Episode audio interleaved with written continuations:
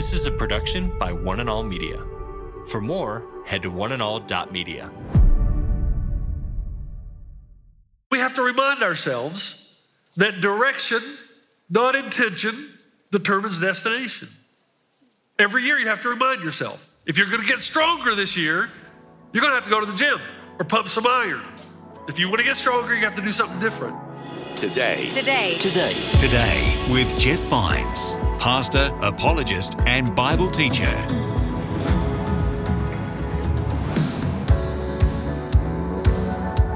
You're listening to Today with Jeff Vines. My name's Aaron. Pastor Jeff has started a new series on recommitment, reawakening, and revival. This is a series helping us to refocus our goals and aims on God. He's partway through this message, and we're about to pick up as he helps us think about what our goals are and how we're going to reach them. Pastor Jeff is reading through Genesis chapter 3. We're starting with verses 1 through 13.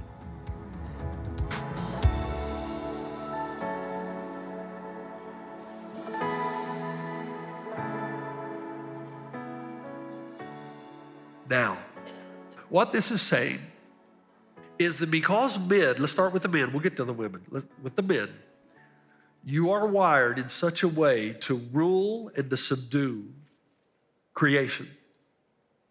But a fracture has happened in your life because you're alienated to some degree because of sin from God.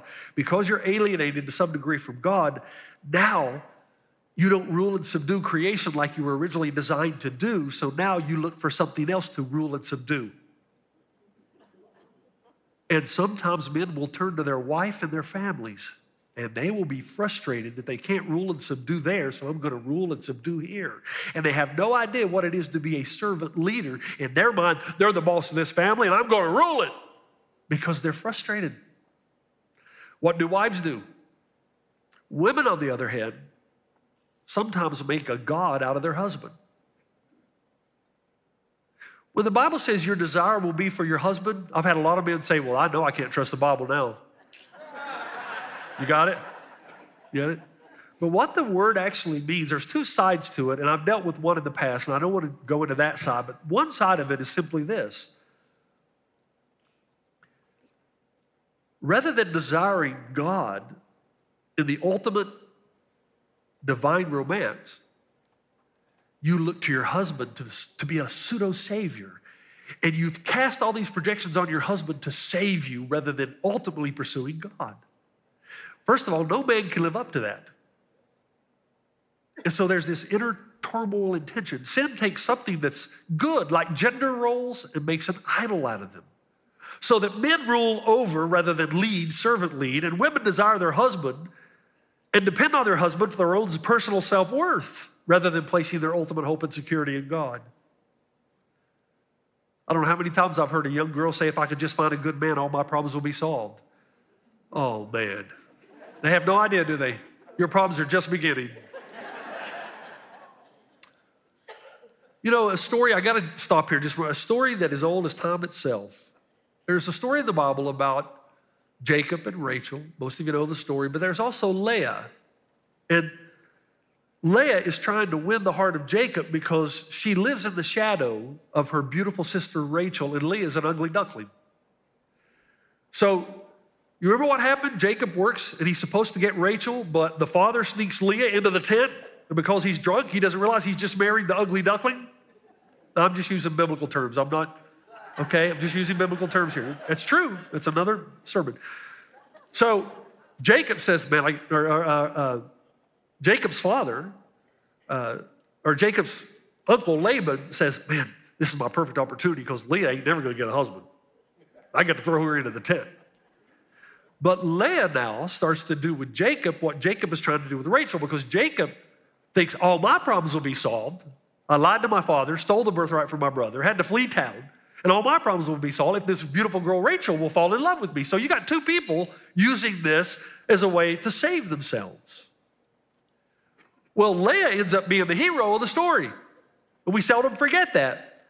Unfortunately, it's a hard road to get there because she starts saying this. And I know this would never happen in a modern day culture, but in an ancient culture, Leah said, if I start having babies, he'll stay with me and love me. So she starts having babies and giving them names to get the attention of Jacob. So she has Reuben, which means to see. Maybe he'll stop looking straight through me and see me.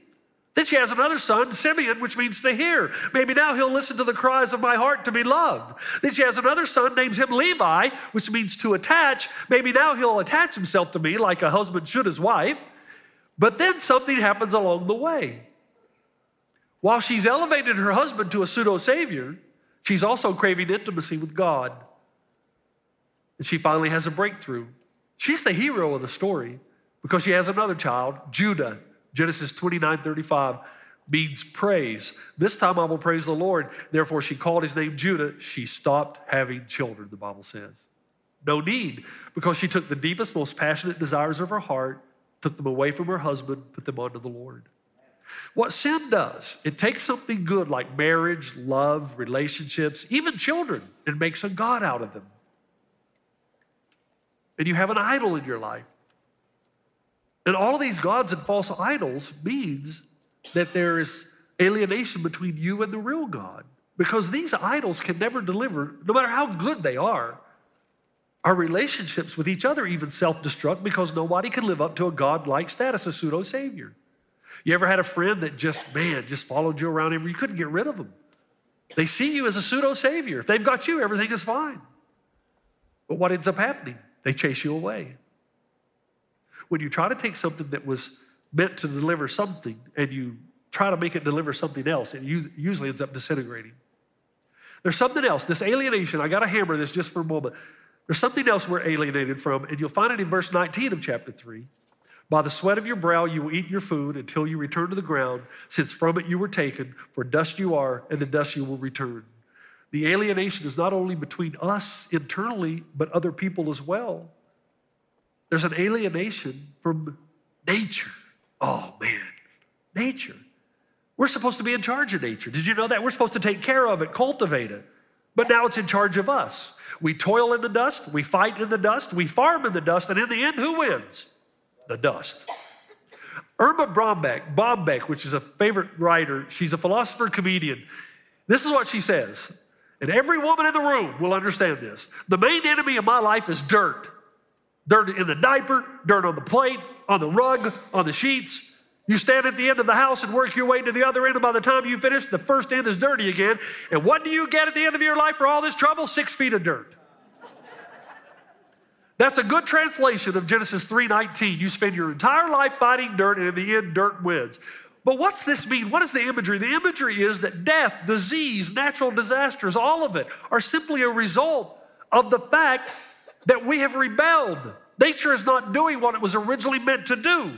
Read Romans 8 sometimes, starting with verse 18, and you'll read that the creation itself cries out to be restored to its original purpose.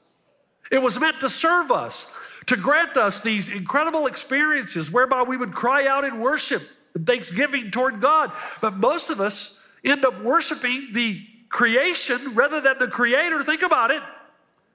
What keeps us from church so often? The creation. The creation. So God gives us the beautiful creation, and instead of worshiping the giver, we worship the gift. And the Bible says we've taken ourselves when we do that out of the proper place, and that causes alienation. Think about it like this I love grandfather clocks. When my wife forces me to go antique shopping, I'll instantly look for a grandfather clock and golf balls. Those are the only two things I'm interested in. And so we go in. If you open a grandfather clock, they're quite amazing. Every cog in the wheel works perfectly. Every link in the chain, every gear, every part, perfect unity and diversity. Now, what happens in a grandfather clock? If one cog, just one, says, I don't want to be here, what happens if it has the ability to leap down out of place into the lower gears? Won't be long till you hear grinding. The clock will go berserk, out of whack, it'll disintegrate. And you and I, the Bible says, are the one gear that decided to pop off its axle and attempt to take the place of God rather than worshiping and obeying God. So Elisabeth Elliot says, if you see a clam or a frog or a pigeon on the way home, take notice. The pigeon is glorifying God better than you are because the pigeon is doing and being what God made it to do and to be. In other words, it's on the axle. You and I are not. George Whitefield, the great uh, preacher, uh, what, 19th century? Okay, look it up. He says this Have you ever noticed that when you get near the minions of nature, why do the birds screech at you? Why do the dogs bark at you? Why do the reptiles hiss at you? Because they know you have a quarrel with their master. And the deeper the quarrel, the more aggressive the creation. Hey, you ever notice I, when we had Milo? Milo, we, we were often afraid that if somebody came in the house, he would lick them to death before he would inform us. Okay? But but there were some people who came around Milo that he would growl, and it was so out of character. Isn't it amazing how dogs know people? When you think you know better than God how to live your life, the Bible says that's when everything falls apart. Physically, psychologically, emotionally, when you are out of sync with your Creator, your soul weeps. Now, if you go back, however, you say, well, Pastor Jeff, do you have any good news to this sermon? Okay? Hey, just quickly, if you ever tried to, okay, I'm not a good carpenter, so when I'm trying to hammer a nail, I'll grab anything I can. And it's usually my shoe. Because I don't have to walk anywhere. So I'll just take off my Have you ever hammered a nail with this? You can do it for a while. And then what happens? The disintegration of the shoe. It's that whole argument again of, of design. The shoe was not designed to hammer a nail. When you use your body in a way that it was not designed to be used, you will disintegrate. It's not like God sits up in heaven and says, I'm going to think of another way to get you people. No, it's cause and effect in the universe. You live according to His way, you flourish. You don't, you disintegrate. And when you sit on the throne of God and say, I know better, ultimately it is the ultimate betrayal. Okay, any good news? Yes, here's the good news at the end of the sermon. If you are a Christian, the minute you come back under the lordship of Jesus Christ, you begin to heal. You don't have to wait till you get to heaven. You don't have to wait till Romans 8. You can start to heal now. You're breaking down because you're out from under the lordship of Jesus. You're being your own master. And when you think you know better than God how to live your life, that's when everything falls apart physically, psychologically, emotionally. But if you get back under the lordship of Jesus Christ, whereby the Holy Spirit and the Word of God becomes your master again, where you decide that today is my dependence day, not independence, but dependence day. This is the day I truly give my life to the lordship of Jesus Christ. When you do that, and the will is right, and you mean it, at that point, the Bible says we all begin to heal. That's the promise. I think after being in ministry for many, many years, that there are a lot of people who consider themselves Christians who simply are not. Why? Now, I don't know because I can't judge an individual. I can't. Only God knows the heart, mind, and will. So I treat everybody with grace. That's what I do. But obviously, there are a lot of people who wear the name Christ that have no intention of coming under his lordship. No intention. And if there's no intention in your life to come under the lordship of Christ, you only want him as Savior but not Lord, I got a problem. Because then I'm wondering where the Holy Spirit is who's supposed to be convicting you. If there's no guilt and shame, and you're able to commit sin against God, not live under his lordship, and just do it without guilt, without shame, without regret, I'm concerned about you. Because the Holy Spirit would never let you do that. There would be guilt, there would be shame. Now, notice I'm not saying you're perfect. I, am just saying the will. The will. What does your will want this year? Remember what Isaac Watts wrote in Joy to the World? Creation's going to be restored and renewed one day. And we're going to be one with nature. We're going to walk with the lions. We're going to ride the giraffe. Oh, yeah. We're going to swim with the whales. He says, No more let sins and sorrows grow or thorns infest the ground. He comes to make his blessings flow far as the curse is found. One day the king sets everything right, but if you decide to live under the lordship of Jesus Christ right now, you can be healed. Quickly, now the real end. The nature of sin, you sit on the throne of God. The ramifications of sin, alienation from God. But what is the remedy? Look at verse 14. Let's close this thing together. So the Lord God said to the serpent, Because you have done this, cursed are you above all livestock and all wild animals. You will crawl on your belly and you will eat dust all the days of your life. Now, what's unfortunate is I've heard people say this. They'll say, hey, look at this. This is how the snake lost his legs. Snake never had legs. Crawl on your belly is a Hebrew term that means docile. It means that whatever kind of power the snake had before, it's lost quite a bit of it. And you will eat dust. Dust is a Hebrew uh, phrase that means judgment. Hey, we used to say, eat my dust, right? Judgment, all the days of your life. So it's not like the snake was running around with Air Jordans before. Most of you don't even know what that is, but for those of you who are 50 and older, Air Jordans, their tennis shoe, forget it. And then suddenly, now you got to crawl on your belly. No, he's been relegated to a lower position and he's going to eat dust all of his life. The same thing you could, by the way, uh, in uh, Genesis 9 13. Uh, did the rainbow, was there a rainbow before the flood, or did God invent the rainbow after the flood? Well, there's always been a rainbow. If you read the text carefully, God says, I have set my rainbow in the clouds in the past, but in the future it will be a sign of the covenant between me and the earth. The rainbow was always there. God said, This rainbow is now a sign that I will never destroy the earth again by water. So when you see a snake crawling in the dust, you're supposed to remember the sign of God's judgment. Dust is a sign of judgment. Now, here's the conclusion. But also remember that there will be a seed of the serpent, a seed of the serpent. What is the seed?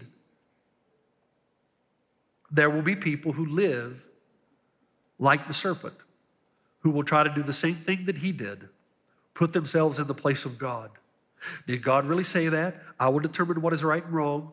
I will place myself on God's throne. And the Bible says if you do that, you'll eat dust all your life. So, this is a year of revival. Some of you will not come with us. You know that? You won't come. Many of you will, but some will not. Because to experience revival, to experience God the way that our church desires to experience God, means it starts by putting yourself under the lordship of Jesus Christ. And you stop letting culture tell you what is right and wrong, and you go back into the Word of God. The number one revival killer is when we sit on God's throne and we tell Him the way things ought to be. The damage is too great. I'm asking you to humble yourself. Listen, this is the end, end, end. True, truly. I'm asking you to, with me, I got stuff in my life. I got stuff in my life. You have stuff in your life? Let's repent. You know what it is. Let's repent. I know what mine is. Let's repent. No more saying, well, you know, I'm saved by grace through faith. So God just kind of, you know, He knows I struggle. Okay, okay. Where's the will?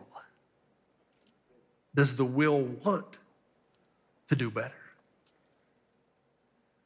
Move out of the house. Stop sleeping with her. Lean into your marriage and away from the affair. Make worship a non negotiable. Flee consumerism and narcissism. Stop the addiction. Cast out the false idol. Stop worshiping money and power and position. Stop lying and deceiving and manipulating everybody around you to get what you think you can't live without. Break up with him, break up with her. Stop binding yourself to something, someone that does not share your passion for Jesus. Stop watching things that are not appropriate for a child of God. Stop it. Stop the sins of pride and covetousness and lust and anger and gluttony and envy and sloth. And stop telling God what He ought to accept and what He ought to reject on the basis of your understanding. And stop searching desperately for books and people who will tell you that they've discovered that what we thought was wrong for so long is not really wrong. Search the scriptures. Let God be God and his enemies be scattered. Because God really does have your best interest in mind. And you see that in Genesis 3:15, the end of the end of the end. And I will put enmity between you, listen, between you and your and the woman, and between your offspring and hers, he will crush your head and you will strike his heel. This shows you what God is really like. I find this amazing that all the way back in Genesis 3, while God is talking judgment, he gives us the proto evangelion, the proto gospel, the first preaching of the gospel. That God is so eager to bless us in the midst of judgment that He has to tell us. He can't wait to tell us about the gospel, what's coming. I will put enmity between you and the woman, and between your offspring and hers. Now, He's not saying snakes and people from now are going to hate each other. That's not what this is about. Serpent lost his legs, and this is why people and snakes hate each other. No. He's saying the human race is going to have two kinds of people one, people who follow Satan's advice in the garden, people who sit on God's throne, people who constantly say, I don't think God really said that. Come on. Oh, I don't think God said that. It's okay to do that. It feels so right. It can't be wrong. That's archaic. It's old. And then there's a second group of people people who follow and obey the command of God. Stop. I will put enmity, that's a word that means hatred, between your seed, snake, and hers, Eve's. What does it mean? It means this the first step of salvation and redemption comes when God puts in your heart a hatred of Satan and all his ways. There it is. If that is not in you, if there, do you understand what I'm saying? I, am not saying today we all agree we're going to be perfect from now on. Uh, not going to happen. What we're saying is today is the day where we're going to start fighting against the addiction, against the sin. And if we know something's wrong, we're going to try our hardest with the help of the power of the Holy Spirit to live a righteous life. That's what we're deciding. And if that's not in you, then if, if, it, if, there's no, if there's not even a passion in you to want to live that way, then uh, either one, you're not saved and don't have the Holy Spirit in you. So this is the week you need, you need to get saved. You need the Holy Spirit. He'll change not only what you do, but what you want to do. Second, maybe you've quenched the fire of the Spirit through your pride. Suddenly, you've gone into a season where you think you know better than God how you should live, and He should just accept things on your terms. And if either one of those are true, then pray the prayer that William Cowper, who wrote many great songs of faith, prayed and wrote it into a hymn when he says this Return, O holy dove, return, sweet messenger of rest. I hate the sins that make me mourn and drove, me, drove thee from my breast. The dearest idol I have known, whate'er that idol be, help me to cast it from thy throne and follow only thee. You want revival? Man, I do. I want to see God, feel God, experience God, see Him do great things. And the first step, repent, stop it. Let God be God and His enemies be scattered.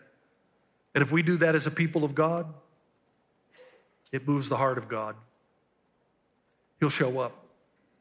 Father, thank you for uh, Genesis chapter 3 so much here. I pray that where I have done it justice, that it that will be seed that it that falls on ears and makes its way deep into our hearts. If I've said anything that is not consistent with your word, that that would be cast by the wayside, we would forget it, it would not be remembered.